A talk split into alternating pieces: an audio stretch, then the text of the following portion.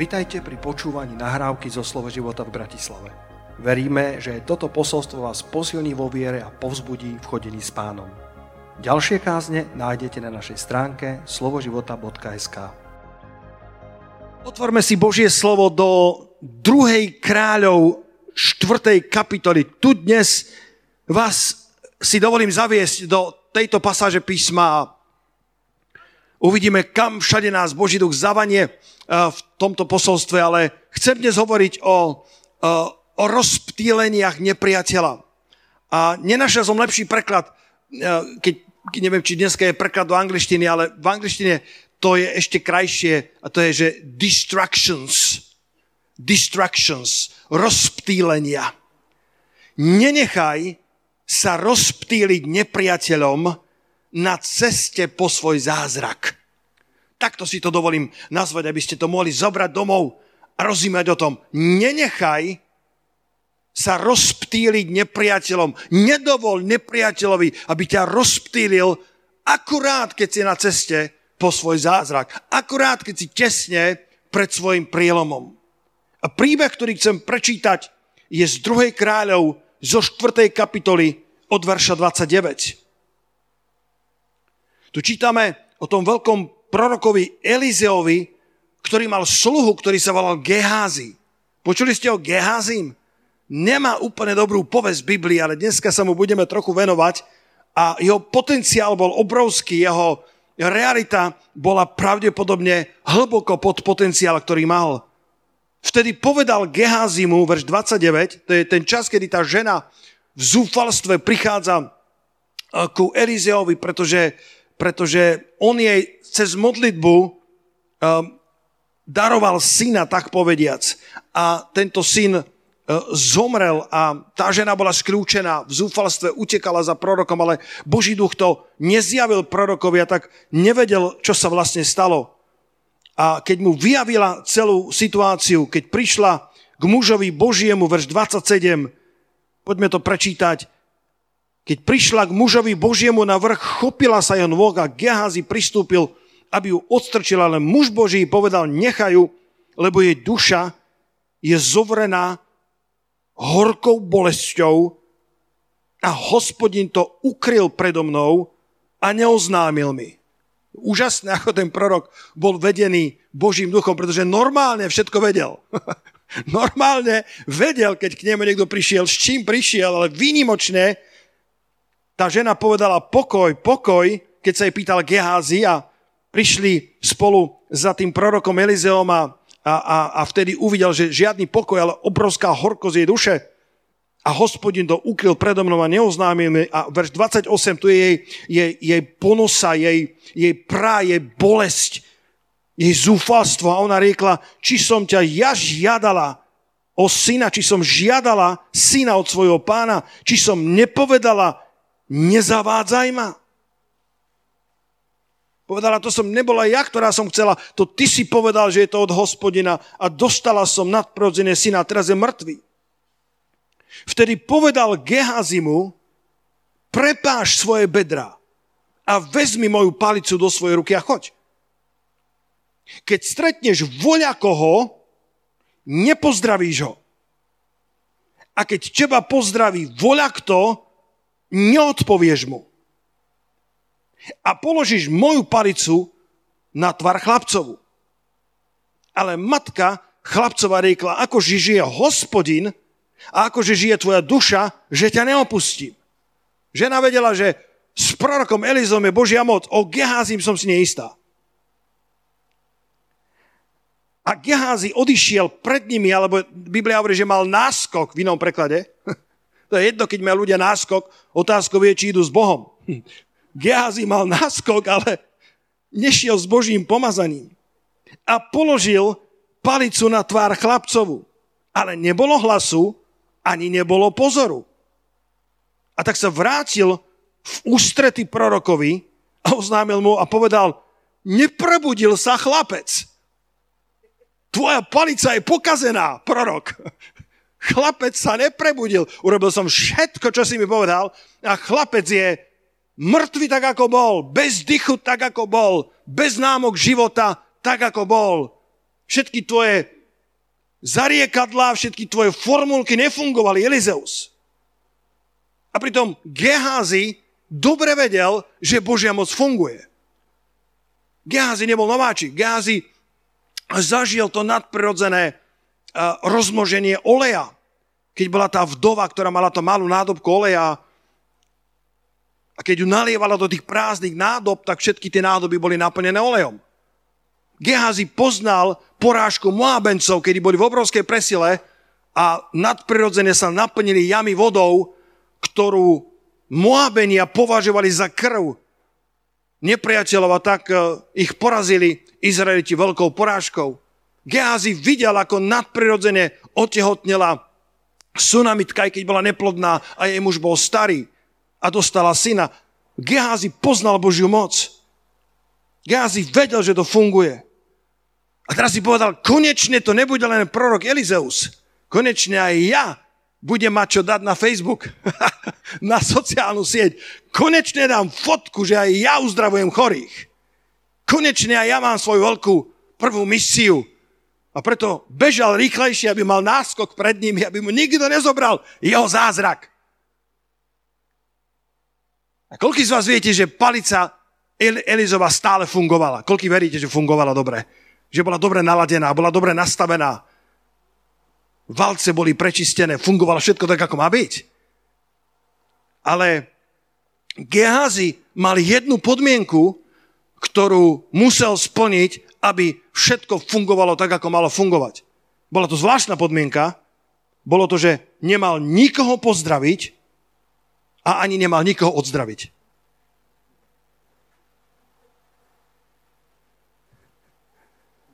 Také neslušné to bolo, hej, že na dedine, keď susedia ťa pozdravia, musíš odzdraviť. Keď ich uvidíš, tak ty prvý sa pozdravíš. To je to slávne, ktoré hovorí vám, ako sa na dedine nadväzajú kontakty, sused kosí a tvoja otázka znie, kosíte, sused, kosíte? Hej, veru, kosím. A už je debata. Ale Gehazi mal podmienku, že nesmie nikoho pozdraviť, ani nikoho odzdraviť. Osobne si myslím, že túto podmienku dramaticky nesplnil. Zobral palicu, trošku mnou mával, aby bolo vidieť, že to je Elizova palica. Narovnal sa, dal si kravatu, aby bolo jasné, že idem ja. A ľudia sa pýtali, Gehazi, kde máš proroka? Kde máš svojho majstra? Hoho, priatelia, môj majster už je starý. Môj majster rozpoznal konečne, že som dozrel do služby. Dajte mi pár minút a potom pozrite na sociálne siete. Všetko tam bude. Idem skriesiť chlapca z mŕtvych. Ja si osobne myslím, že Gehazi pozdravoval ľudí. Ja si myslím, že Gehazi chcel dať do pozornosti svoju osobnosť. Ľudia ho určite spoznávali, ale Gehazi možno odpovedal, začínam preberať jeho úrad teraz ja. Dozrel som a konečne to uvidel aj on. Dnes ti chcem ukázať tri distractions, tri rozptýlenia nepriateľa, ktoré ti ponúka na ceste po tvoj zázrak. Bude ti ponúkať rozptýlenia, chce oslabiť tvoju lásku, tvoj fokus, chce zmenšiť tvoju vieru, chce vychýliť magnetku tvojho kurzu, môže použiť sociálne siete, názory ľudí, tvoj myšlienkový svet, kam bude strieľať svoje ohnivé šípy. A to prvé rozptýlenie, ktoré si myslím, že postretlo Gehaziho, je povýšenie sa. Gehaziho meno sa prekladá buď ako údolie videnia, alebo ako údolie lakomstva. V každom z nás je obrovský potenciál. Gehazi sa stal najbližším spolupracovníkom proroka Elizea. To nebola malá vec. Tak ako kedysi dávno bol Elizeus najbližším spolupracovníkom Eliáša. To bola veľká vec, to bolo privilégium, ktoré sa dostalo Gehazimu. Gehazi sa dostal pravdepodobne najbližšie k najväčšiemu proroku, prorokovi svojej doby, ktorý dokonca vykonal dvakrát toľko divov a zázrakov ako veľký Eliáš. Gehazi mal obrovský potenciál. Budeš údolím videnia, alebo budeš údolím lakomstva. Budeš údolím vízie, budeš údolím Božieho potenciálu alebo údolím povýšenia sa. Elizeus bol kedysi známy ako ten, ktorý lieva vodu na ruky Eliášove. Aké, aké, aké poslanie, čo poviete? Ani ho nepoznali podľa mena Elizeus, ale to je ten, ktorý lieva vodu na ruky Eliášove. Ale Elizeovi to nevadilo, pretože slúžil pánovi tým, že umýval ruky Eliášovi. Slúžil pánovi tým, že mu bol na porúdzi, že bol vždycky pripravený poslúžiť Božiemu prorokovi. Nie sme aj my takí bratia a sestry? Je jedno, či si na pódiu, je jedno, či si tam pri dverách, je jedno, či si v kaviarni, je jedno, čokoľvek robíš v dome pánovom, máš to robiť celým srdcom, z celej duše, lebo neslúžiš na prvom mieste ľuďom, ale slúžiš pánovi. Taký bol Elizeus, to bol jeho postoj, to, že jeho meno nebolo v newsletteroch, to, že jeho meno nebolo známe, mu vôbec neprekážalo. Nech som známy ako ten, ktorý lieva vodu na ruky Eliášove. Ja som s tým OK, ja som s tým v poriadku. Ale Gehazi sa zdá, že si chcel urobiť meno. Keď John Bever začal slúžiť, píše to vo svojich knihách, v tej obrovskej službe, kde sa diali neuveriteľné divy a zázraky, to, to by som vám rozprával. My sme mali krátka privilegium s Johnom Beverom uh, sedieť. Pred dvoma rokmi to bolo na Awakening uh, v Rakúsku vo Viedni. Sme dostali, bolo dvanásť tisíc ľudí a, a zrazu sme dostali správu, že sme pozvaní na osobný rozhovor s Johnom Beverom. My že akože prídeme. Sme boli niekoľkí pastori, ktorí sme s ním strávili hodinku a pol. Skvelý čas a rozprával nám z kuchyne, tak povediac, potvoril niektoré veci, odkryl niektoré pokrievky zo svojich hrncov, aby sme nazreli, ako sa u ňo varí, a rozprával nám príbehy o tom, aké divia zázraky sa diali v tom čase, kedy začínal v tej službe. Rozprával, že to bolo také prebudenie, že dnes o tom ani nechyrovať. Také divia zázraky, také slová poznania. Myslím, že rozprával, ako ten pastor sa modlil za niekoho, obrovský rád ľudí, to bolo mnohotisícový zbor. A niekto ho prišiel zavraždiť a mal dýku a, a, a ako sa prechádzal, tak Boží duch povedal, tento má dýku a chcete zavraždiť, tak sa vrátil a povedal, pane, vy máte dýku a chcete ma zavraždiť, ale Ježiš vás chce spasiť. Človek padol na kolená, zahodil dýku a prijal Ježiša Krista ako svojho pána spasiteľa. A John Bever hovorí, že keď ho zavolali, aby bol služobníkom na plný úväzok a ešte mu aj chceli platiť, povedal, akože platiť, ja by som pracoval v cirkvi a platil za to, že môžem pracovať. Zamávajte mi, kto rozumie, čo, čo chcem rozprávať. To je postoj Elizea, to je postoj Božieho služobníka. Myslím si, že Gehaziho prvá prekážka, prvé rozptýlenie, prvé distraction bolo povýšenie sa. Nepozdravuj nikoho, nikoho sa neozdravuj. No určite, to chcem, aby všetci vedeli, že ja idem. A tak bežal, aby mal náskok pred Elizeom, aby mu náhodou neukradol jeho prvý veľký zázrak. Položil palicu a nebolo sluchu, nebolo hlasu. Chlapec stále bol mŕtvý a vrátil sa a povedal, neprebudil sa chlapec. Keď, keď Elizeus verne slúžil Eliášovi, tak, tak ho videl, ako ho uniesli tie, tie ohnivé vozy do neba. Kto z vás vie ten príbeh nádherný? Ako, ako bol vychvátený a, a, a žiadal si dvojnásobné pomazanie. Povedz susedovi, povedz mu, Boh má pripravené dvojnásobné pomazanie pre cirkev. Oh, halelúja. Môžete povedať halelúja, bratia a sestry. Boh má pripravené dvojnásobné pomazanie. Otázkou nie, či to má, otázkou je, či budeme mať Elizeovo srdce. A potom, ako Eliáš bol vzatý hore, tam podmienka bola, ako uvidíš, ak budeš dostatočne blízko pomazania, budeš dostatočne blízko Božiemu mužovi, ak budeš dostatočne blízko kráľovstvu Božiemu, bez ohľadu na to, čo sa deje, bez ohľadu na všetky rozptýlenia nepriateľa, kedy ho nahovárali, aby opustil Eliáša, aby opustil ho tam, aby ho opustil tam, aby ho opustil, pretože možno Eliáš je už príliš starý, možno Eliáš ti nedáva dostatok pozornosti, možno Eliáš ti nedáva dostatok priestorov, možno ti neotvára dostatok dverí, ale Elizeus povedal, ako žije Hospodin, ako žije moja duša, ja neopustím Eliáša. Keď ho uvidel, ako ho, ako ho berie Boží duch hore do nebies, tak zrazu videl, ako padá pláž na zem. Zamávajte mi, kto pozná ten príbeh. Ako padá Eliáš, Eliášov plášť padá na zem. Bratia, sestry, dnes padajú Eliášovské plášte na túto zem. A Elizeus sa pozrel na ten plášť. Možno mu bol ešte trochu veľký, možno ešte úplne nedorástol, ale Biblia hovorí, to je druhá kráľov, druhá kapitola, že zobral svoj plášť a roztrhol ho na dva kusy, roztrhol ho na dve polovice, pretože si povedal, môj plášť viac nechcem nosiť, chcem vyrásť do plášťa Eliášovo, je čas, aby som dal dole svoj vlastný plášť a, a zobral ten plášť Eliášov, ale možno úplne na nedorástol, tak najprv ho zvinul do takého zvitku a postavil sa ku rieke Jordán a udral do tej rieky. Vzal plášť Eliášov, ktorý spadol z neho a uderil vodu a riekol, kdeže je Hospodin Boh Eliášov? Áno, on. A vtedy uderil vodu, ktorá sa rozdielila sem a tam a Elizeus prešiel. Títo proroci nestavali mosty. Oni si to rozdeľovali. Prešiel na druhú stranu a tí päťdesiati synovia prorokov, ktorí z húštiny ho pozorovali, ako jeho služba zanikne, ako jeho služba zomrie, si medlili ruky, teraz máš Eliáša preč a kto ani pes po tebe neštekne. Keď videli, že sa rozdelil Jordán, tak prišli k nemu a povedali, my sme vždycky v teba verili, Elizeus, my sme boli vždycky na tvojej strane, máš pre nás nejakú prácu.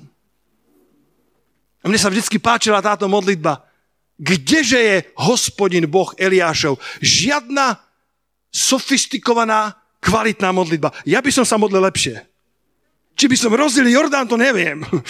Ale ja by som sa pomodlil kvalitnejšie. V mene Pána Ježiša Krista na základe tvojich zaslúbení. Čokoľvek poviem, čokoľvek zviažem, bude zviazané, čokoľvek rozviažem, bude rozviazané. Nože sa roztvol Jordán. Elizeus, jeho modlitba bola strašná. Kdeže je Hospodin Boh Eliášov? Bum! A voda sa rozdelila. Povedz spolu so mnou, Boh je dobrý Boh. Boh neodpovedá iba na, na, na, na dokonalé modlitby. Boh neodpovedá iba na presne sformulované modlitby. Boh je veľmi dobrý Boh. Boh si vie použiť, Boh si vie použiť tvoje slabé modlitby, ako ten malý chlapec, ktorý sa modlil s ockom a, a, a modlil sa abecedu.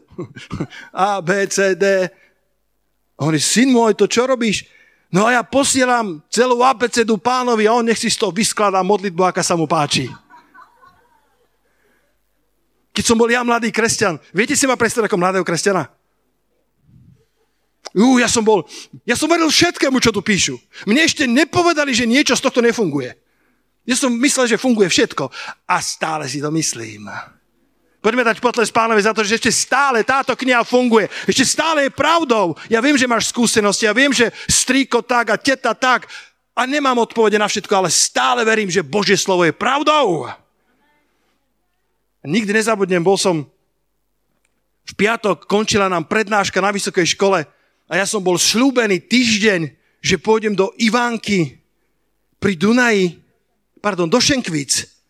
Už si to nepamätám, ty si z Ivánky. A veľmi ťa ľúbim. A že pôjdem do Šenkvíc na modlitebnú. Ale v nedeľu som dal do zbierky veľa peňazí, lebo som tak cítil od pána. A ako študent toho veľa nemáš. A prišiel streda, štvrtok a ja som očakával od pána, že ma požehná. Tak ma učili. Ale prišiel piatok a ja som nemal ani len korunu. A mal som ísť vlakom.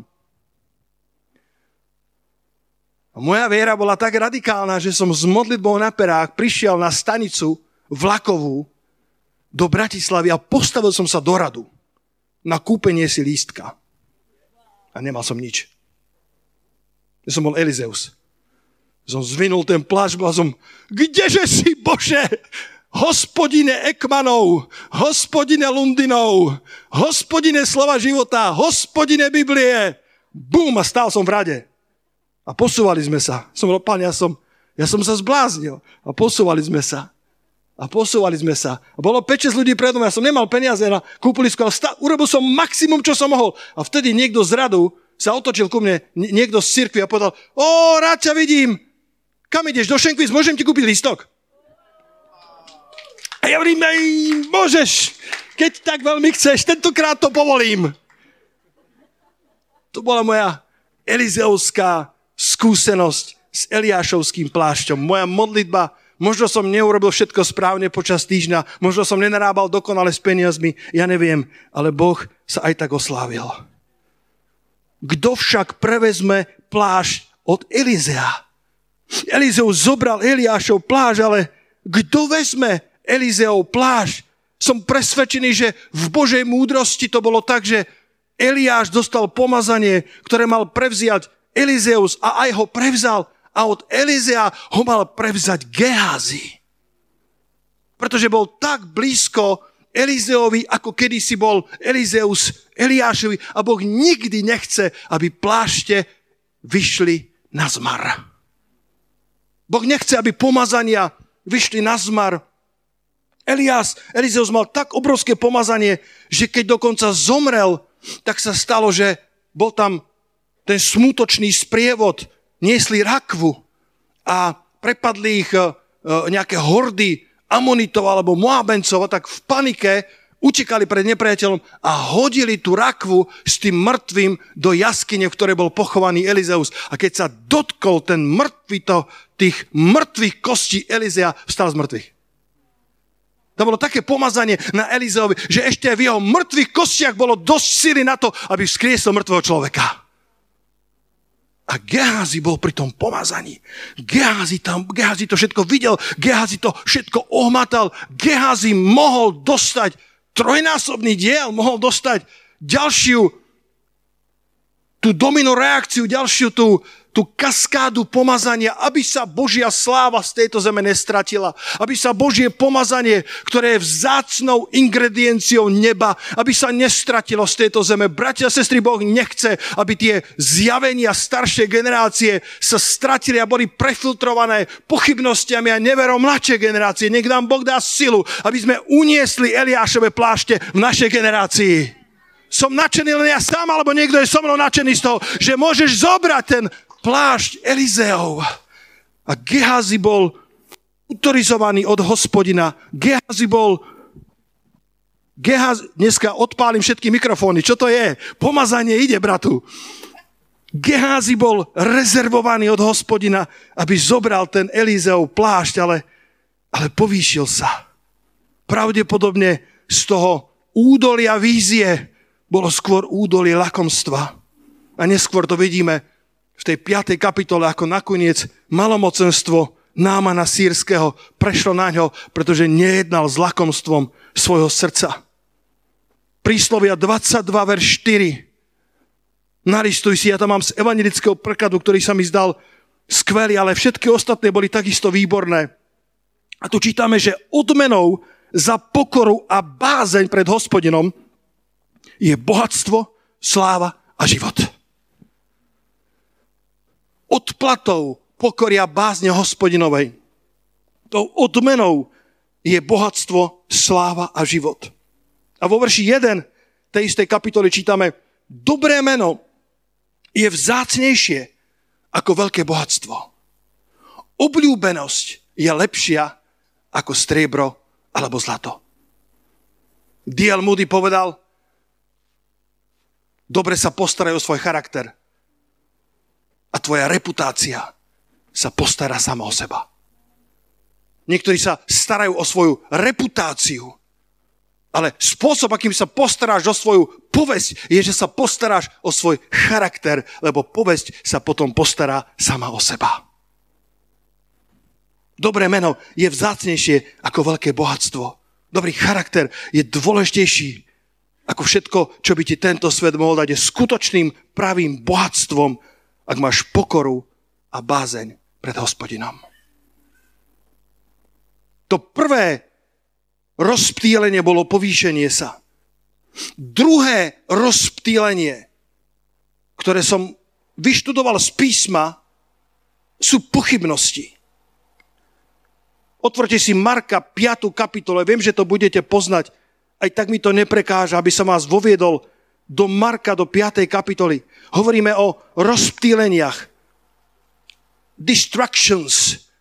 O veciach, ktoré ťa odkláňajú od, od cesty Pánovej, ktoré ti chcú ukradnúť tvoj prielom, tvoj zázrak, tvoje požehnanie, ktoré má rezervačku od Hospodina na, na sebe, ktoré je rezervované od Hospodina pre tvoj život.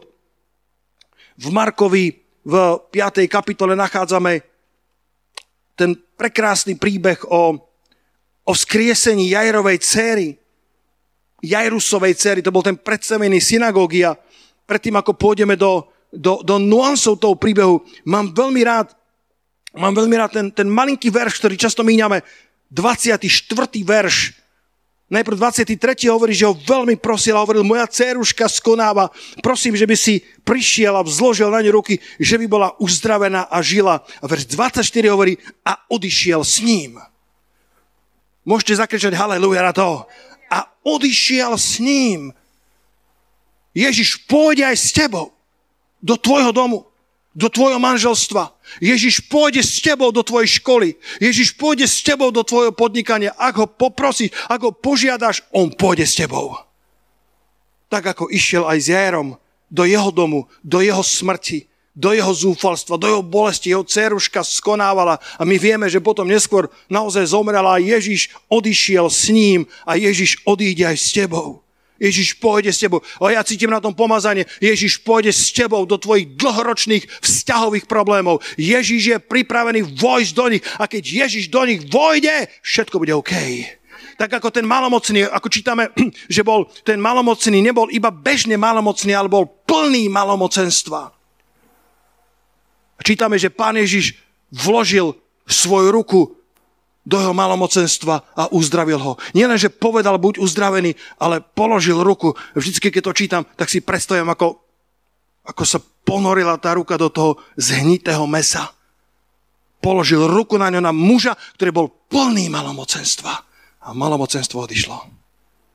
Ježiš je pripravený položiť svoju ruku do hnisajúcich vredov našich životov a uzdraviť. Čokoľvek je potrebné uzdraviť. Ježiš odišiel s ním. Odišiel s Jairom. O Gedeonovi ste kázali teraz na mládeži. To bol ten Gedeon. Tu som bol niekde v pozadí, tak som začul burácajúce posolstvo o Gedeonovi a, a, a bolo to skvelé. A neviem, či si hovoril aj o tom, že Gedeon mal tú otázku, kdeže sú všetky tie zázraky, o ktorých nám rozprávali naši otcovia? Kdeže sú všetky tie zázraky, o ktorých rozprávali Eliášovia?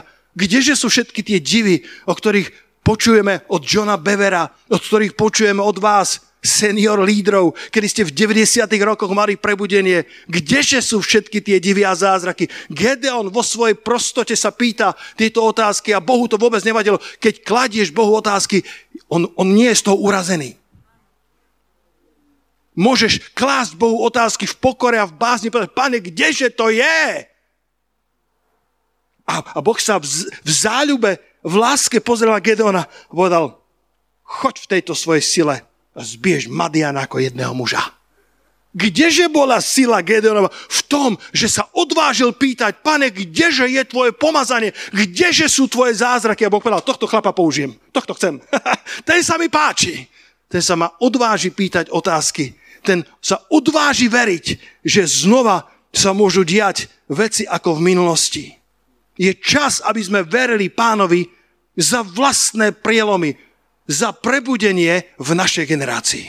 Poďme dať potlesk Pánovi za to. Prebudenie v našej generácii, vo vašej generácii. Halelúja, Pane. Niekedy, niekedy sa modlíme, niekedy pracujeme a nie vždycky, nie vždycky vidíme to ovocie. Toto vidím spúchova niektorých. Ste spúchova, milovaní, rád vás vidím. Buďte požehnaní. Keď som bol na tej nádhernej svadbe, veľmi pozdravujem Adamičkovcov. Majú sa dobre, dúfam. Keď som ich oddával, musia sa mať. A, a, a bol som tam, koľko tam bolo ľudí? dvesto? dvestopäťdesiat? Na oslave? Boli ste na oslave? Koľko? stodvadsať? Nie som ja náhodou evangelista. Fakt boli iba stodvadsať? Akože polka sály bolo stodvadsať, myslíte tak, hej? Dobre, stodvadsať. Dosť na tom, že dosť. Ja to bolo v Srbsku tristo, okej. Okay. a, a, a ja som tam, ja som tam... Koľko bolo? tristo bol, dvestopäťdesiat bolo pozvaných, ale prišlo len dvestodvadsať. tristopäťdesiat bolo pozvaných, vidíš?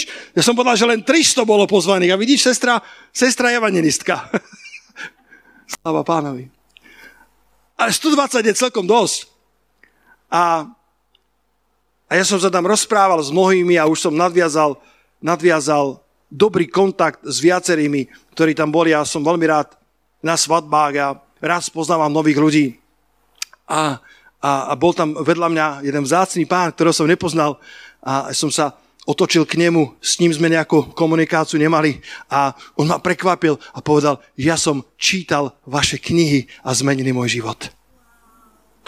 Halelúja. Ja som bol tak pozbudený, pretože niekedy robíš veci pre Pána a nevidíš vždycky ovocie. A chcem vám povedať ešte jedno, bratia a sestry, sú svedectvá, ktoré sa nikdy nedozvieme na tejto zemi a budú sa rozprávať až v nebesiach. A sú svedectvá, ktoré sú svedectvami v tom, že nie, že sa niečo stalo, ale sú svedectvá v tom, že vďaka Pánovi niečo, čo sa malo stať, sa nestalo. A až v nebi uvidíme, čo všetko nepriateľ plánoval proti nám, čo všetko naše modlitby zastavili, čo všetko sa nestalo preto, lebo cirkev sa modlila. Halelúja! Sláva Pánovi! Sláva Pánovi!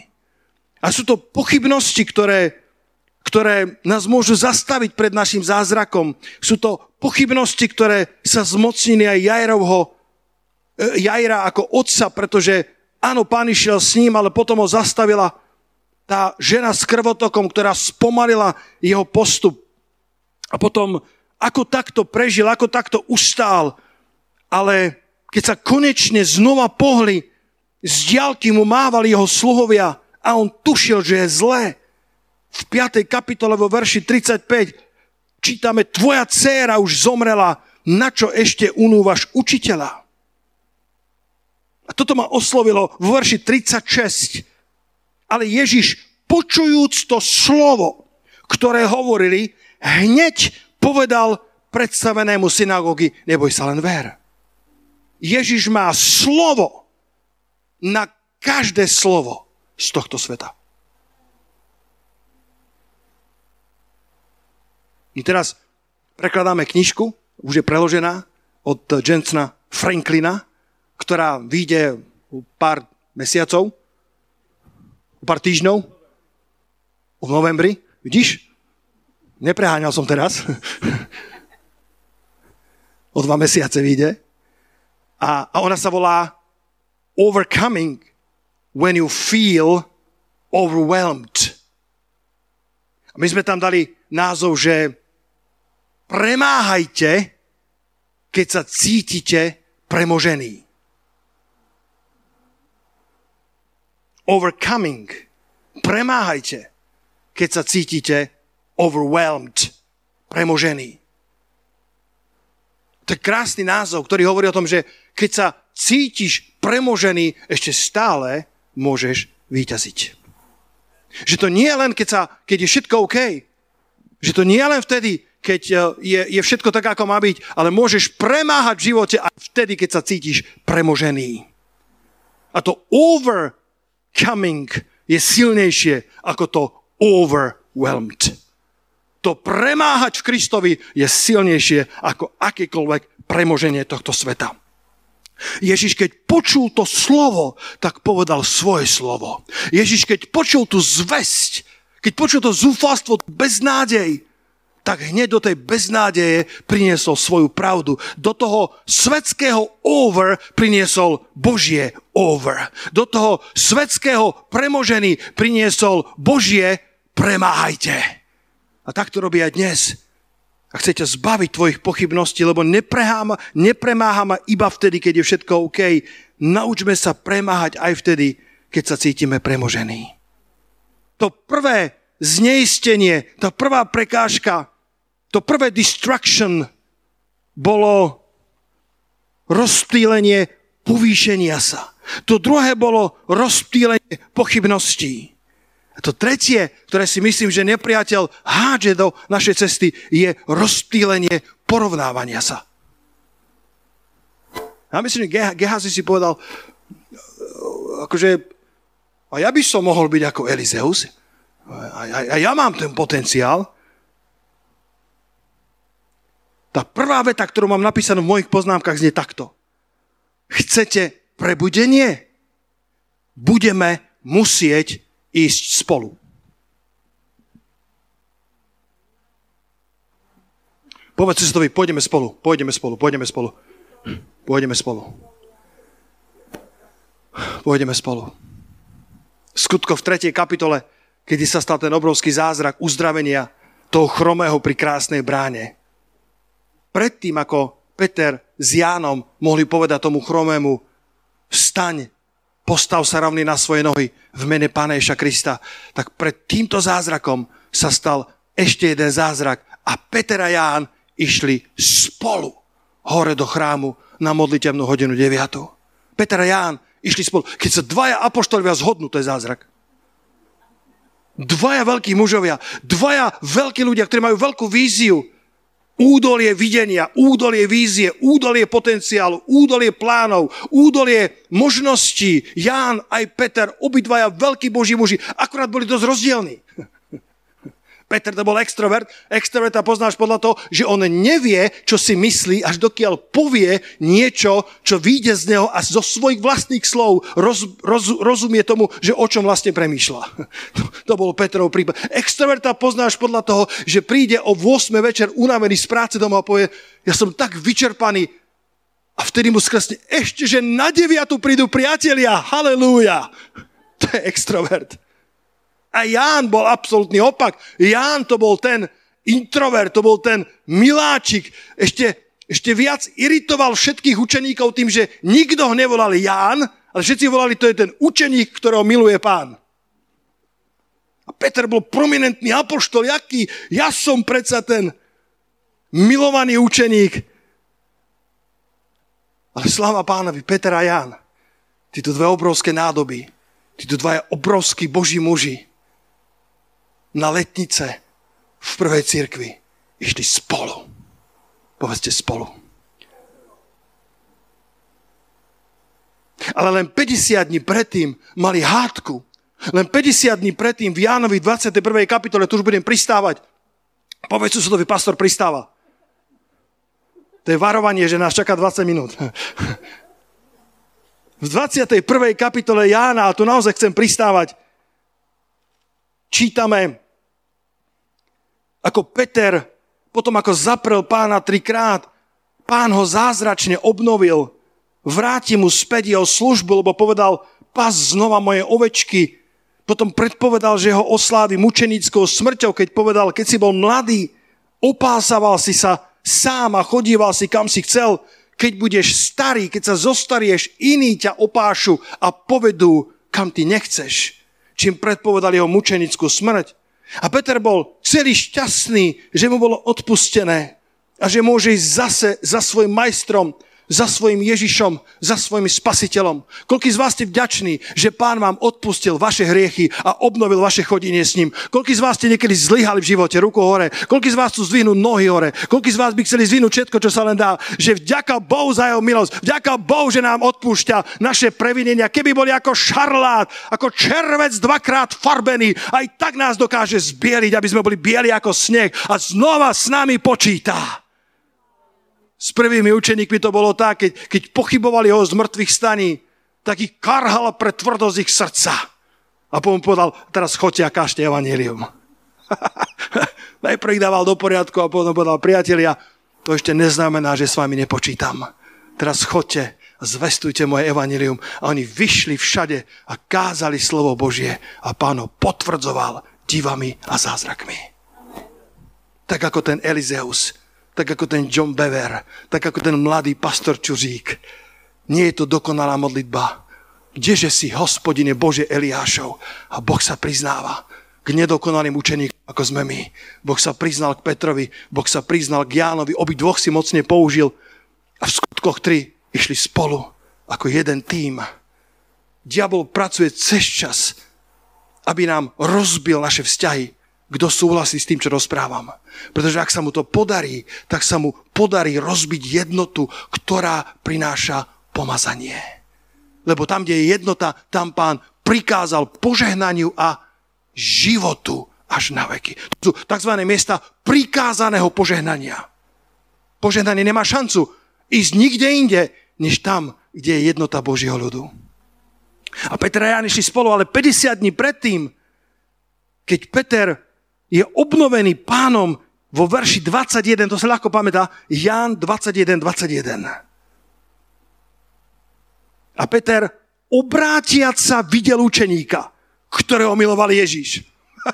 Zase bol tam Ján. Zase sa vopchal do mojej priazne. Zase mi kradne moju chvíľku. Zase mi kradne moje výslnie. Ja, ktorý som teraz bol obnovený a všetci počuli, môj Pán podal pas moje ovečky. A zase je tam ten milovaný učeník.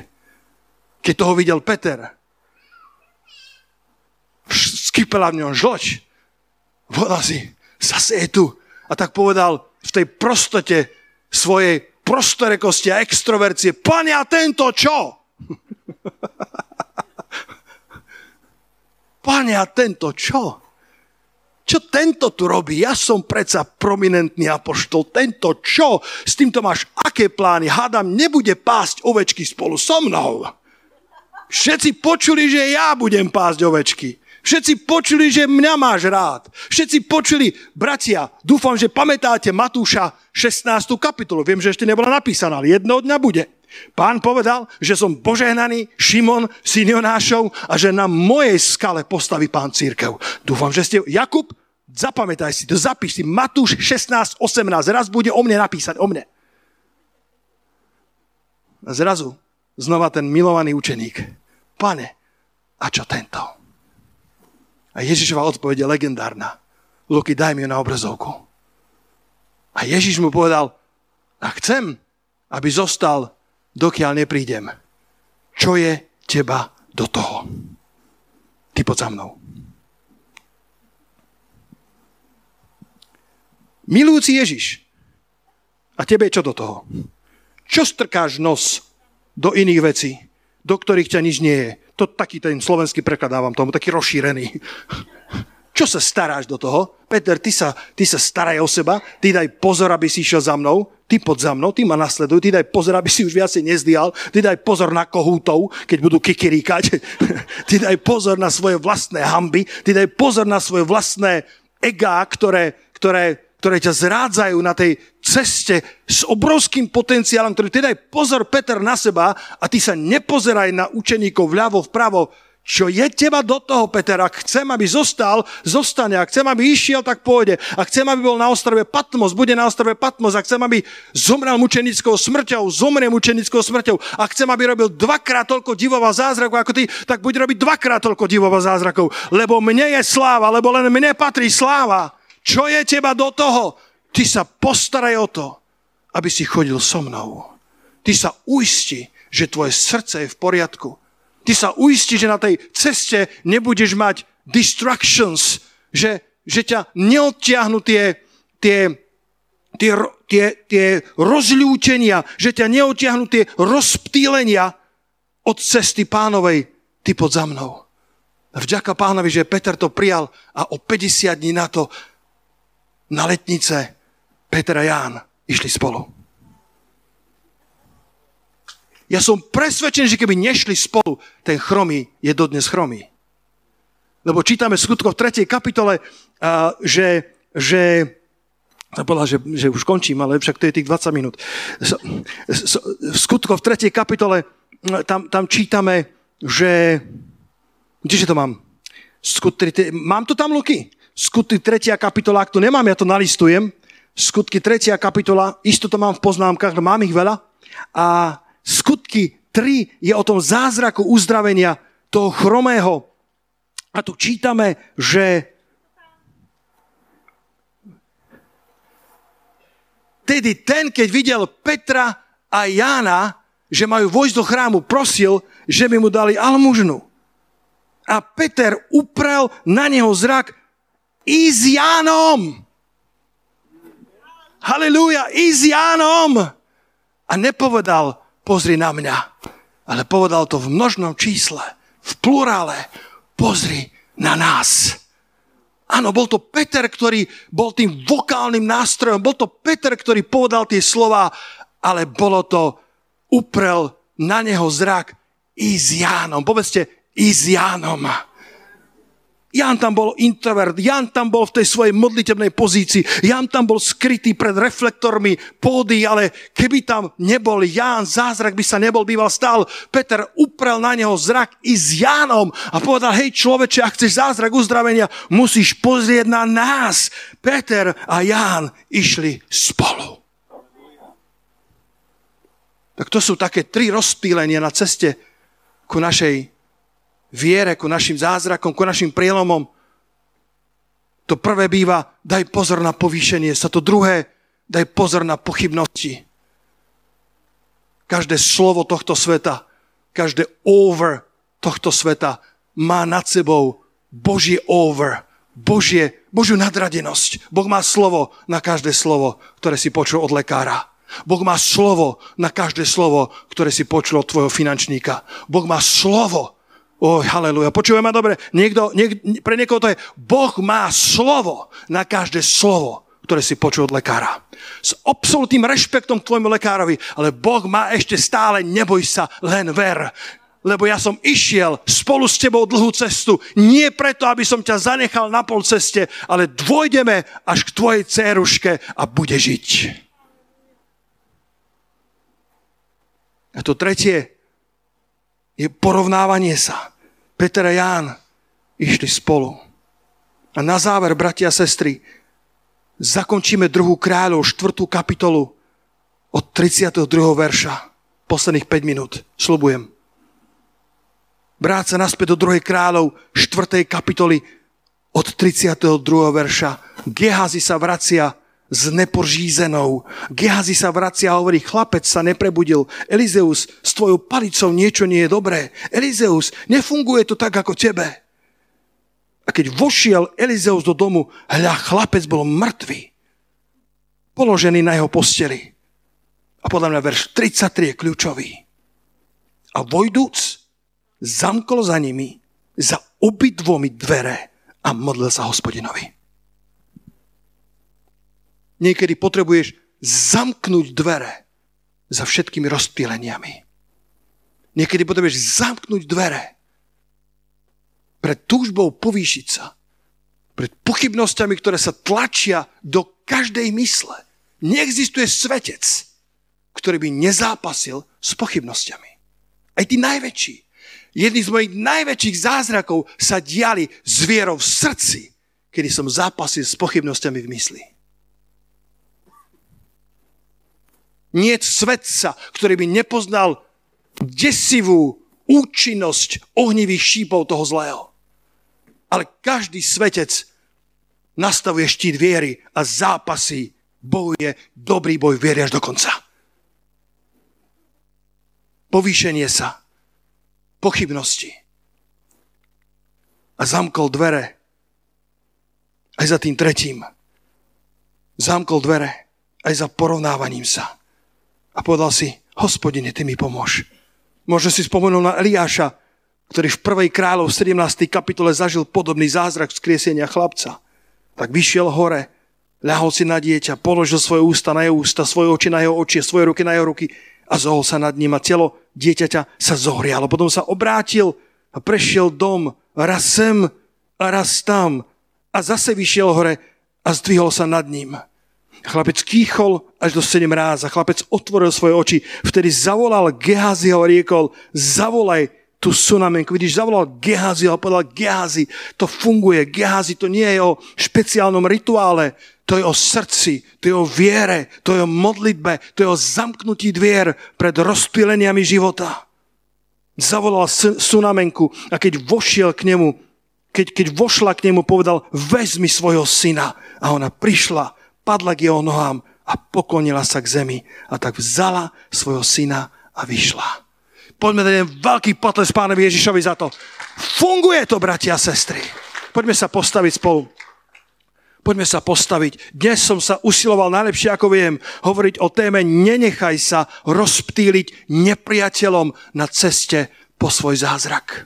Poďte chváliči na pódium. Sú tam tie tri pé ako prekážky, ako rozptýlenia, povyšovanie sa, pochybnosti a porovnávanie sa. A niekedy potrebuješ zamknúť tie dvere. pred všetkými pokušeniami zvonku a modliť sa Hospodinovi. Koľko, koľkým z vás toto dnes prehovorilo, že, že rozumiete tomu posolstvu, že zamknúť dvere pred všetkými rozptýleniami nepriateľa a modliť sa k Hospodinovi. Ak môžeš chvíľku hraj na, na gitare. Zvažoval som, či poviem toto, ale a Boží duch mi dáva zelenú. A keď som bol veľmi mladý kresťan, tak som, tak som mal vzťah, ktorý, ktorý sa veľmi rozhorol v mojom srdci, ale, ale dnes viem, že nebolo Boží. Ešte som vtedy nepoznal Katku dostatočne blízko alebo veľmi tak vzdialene. A bol to vzťah, ktorý bol... Moje listy tej žene mali dvanásť strán. sto jedenásť a pol bola epištola, kde som jej svedčil o Kristu, ale nebola spasená. A, a bol som na konferencii v Upsale. Pre vás, ktorí ste mladí, možno to pre vás bude požehnaním. A mali sme tam jedného priateľa, Martin, možno ty si spomínaš na ňo. On... on On bol taký zapálený, letničný, veriaci, mladý, bol prvýkrát v Upsale a mal dar výkladu jazykov. A tak v tom v svojom zápase vnútornom, že čo mám urobiť, tak som ho zobral, tam je takéto futbalové ihrisko a tá, pri cirkvi a do stredu toho futbalového ihriska som mal, počúvaj kamarát, tu budeme sa modliť, ja sa budem modliť v jazykoch a ty mi dáš výklad. Že čo mám urobiť, nevedel, málo kto vedel o tej situácii. Tak sme sa modlili hodinu pred zhromaždením. Hodinu sme sa modlili v tom stredovom kruhu. Ľudia okolo, neviem, čo si mysleli, to je jedno. Modlili sme sa, ja som sa modlil v jazykoch a po každých päť minút som povedal, máš výklad? No nemám. Väčšinou vždycky mám, nemám. Modlil som sa ďalej v jazykoch, hovorím, máš výklad? Nemám. Po hodine, celkom taký, že vyčerpaný, spotený a úplne zúfalý, lebo človek, ktorý zvyčajne vykladá nič. Tak sme prišli na zhromaždenie, boli tisíce ľudí a prišiel kazateľ na pódium, zatvoril svoje poznámky a povedal, bratia a sestry, mal som fantastickú kázeň pripravenú. Tesne pre zhromaždenie Boh povedal, že to nemám kázať. A Boh mi dal inú kázeň. A celú kázeň začal odpovedať na to, čo som sa ja pýtal na tom stredovom kruhu. My, nikto nevedel a my s tým bratom každú minútu sme sa pozerali na seba. To akože Boh nás počúval, alebo čo? Plakali sme obidva, ako malí chlapci, tam bolo tisíce ľudí a Boh zmenil kázeň tomu kazateľovi len kvôli mne. Možno, že kázal aj druhým, ale to ma nezaujíma, kázal pre mňa. Dal mi takú odpoveď, že dovidenia, nádhernú odpoveď na všetko a vďaka Pánovi, že som zamkol dvere pred všetkými rozptýleniami, aby som sa modlil Hospodinovi, pretože ak by som nebol býval poslúchol, možno, že ty nie si. Možno, že ty nie si. A toto by tu nebolo. Toto šťastie, ktoré mi Pán dal, sa stalo aj preto, lebo som jednoho dňa zamkol dvere a povedal som, všetky tie rozrušenia, roznietenia, distractions, dosť. Všetky moje emócie, všetko to burácalo vo mne. Som bol, Pane, ty predsa dávaš lásku do srdca človeka, ja za to nemôžem. A Boh povedal, tak ako, tak ako som stvoril srdce, dokážem to vybrať von. A na tom zhromaždení Boh vybral to, čo som cítil, tú emóciu, tak, ako keby nikdy nebola. Tak toto spravil. Aby som si mohol otvoriť oči a uvidel moju Katku. Môžeme dať potles Pánovi za to, aspoň, aspoň ja som vďačný za to. Halelúja, poďme pred Pánovu tvár. Možno dnes potrebuješ aj ty zamknúť dvere pred všetkými distractions. Možno potrebuješ zamknúť dvere pred pred tvojim egom, pred tým, čo ľudia povedia, čo si číta na sociálnych sieťach, alebo, alebo pred tým, čo robí Ján. Možno ťa irituje, že prečo Ján, prečo nie ja? Možno sa pýtaš, Pane, a čo tento? A Pán Ježiš je k tebe veľmi priamy a hovorí, čo je teba do toho? Ak chceš vedieť, čo tento, tak sa modli za ňo. Ak chceš vedieť, čo je tento, tak mu otváraj dvere. Ak chceš vedieť, že čo tento, tak ho miluj v jeho vlastnom zápase, v jeho vlastnom súžení. Urob všetko preto, aby si jeho cestu urobil ľahšou. A potom ja sa postaram, Peter, o teba. Potom ja tebe otvorím dvere, ktoré ti nikto nedokáže zatvoriť. Ak zamkneš dvere pred porovnávaním sa, pred súťaživosťou, ja ťa povediem do tvojho zázraku, do tvojho vysnívaného sna. Haleluja. Poďme chváliť Pána. A počas tejto piesne, nože predlož pred Hospodina tvoj prípad. Nože predlož pred Hospodina svoje rozptýlenia. Povedz, Pane, sociálne siete ma rozptýlili. Možno Facebook, potrebujem tam menej času tráviť. Možno potrebuješ niektoré správy neodpovedať. Možno potrebuješ trošku vypnúť počítač. Možno potrebuješ trošku vypnúť televízor. Možno potrebuješ o niečo viacej byť na domácej skupinke, v modlitbách. Nájdi Petra, nájdi Jána, nájdi Elizea, nájdi, ak si ako Geházi, si údolím videnia, alebo si údolím lakomstva. Je to vždycky zápas medzi starým a novým, je to zápas medzi starým Šimonom a novým Petrom, je to zápas v každom jednom z nás.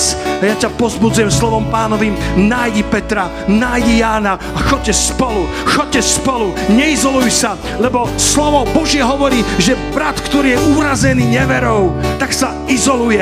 Daj pozor na to, pretože možno povieš, pastora, nemám na to právo. OK, ale potom sa stávaš väzňom vo vlastnom väzení, ktoré si si vystaval, lebo si si myslel, že máš právo. Brat urazený neverou, brat urazený vo svojom srdci si stavia upevnenia a myslí si, že, že sa tým bráni proti urážkam, ale nerozumie, že si práve postavil väzenie. Neizoluj sa, rozbúraj väzenia, neodpustenia horkosti a príď k bratom, lebo spolu sa vám pôjde oveľa lepšie.